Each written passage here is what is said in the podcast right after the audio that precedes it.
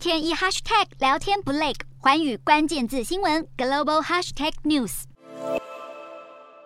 启动仪式噱头十足，南韩三星电子二十五号在京畿道华城厂盛大亮相全球第一款量产的三纳米制成晶片，采用环绕闸极 GAA 架构，宣称比竞争对手台积电还抢先一步。亲自出席的庆贵显是三星晶圆代工事业隶属的电子装置解决方案 DS 部门负责人，在三星的破格人事异动之下，今年新官上任，让他所拼出的成绩格外引发关注。此外，尹锡悦政府也表示全面力挺，更喊出二零二六年前将以税收优惠助力企业在半导体业投资达八兆台币。今年五月，美国总统拜登访韩第一站到访的三星平泽厂区，未来也将量产三纳米的 GAA 晶片。三星电子表示，比起以往的技术，从电力效能到面积，新晶片都有大幅的提升。预计明年将会导入 GAA 的第二代技术，并且承诺改善良率。然而，有看法认为，三星高调自诩为三纳米的领头羊，却是为了弯道超车台积电，赶鸭子上架，向客户宣传的意义大得多。因为全球 GAA 生态系统还没完全到位，预计成本高、良率低，让三星恐难以建立成本模型。此外，日经先前爆料，三星三纳米晶片的第一个客户是中国加密货币挖矿机晶片设计业者，对于长远的合作抱持怀疑态度。不过，南韩媒体则报道，美国晶片厂高通也已经下定了三星的三纳米产能，但将视情况投片。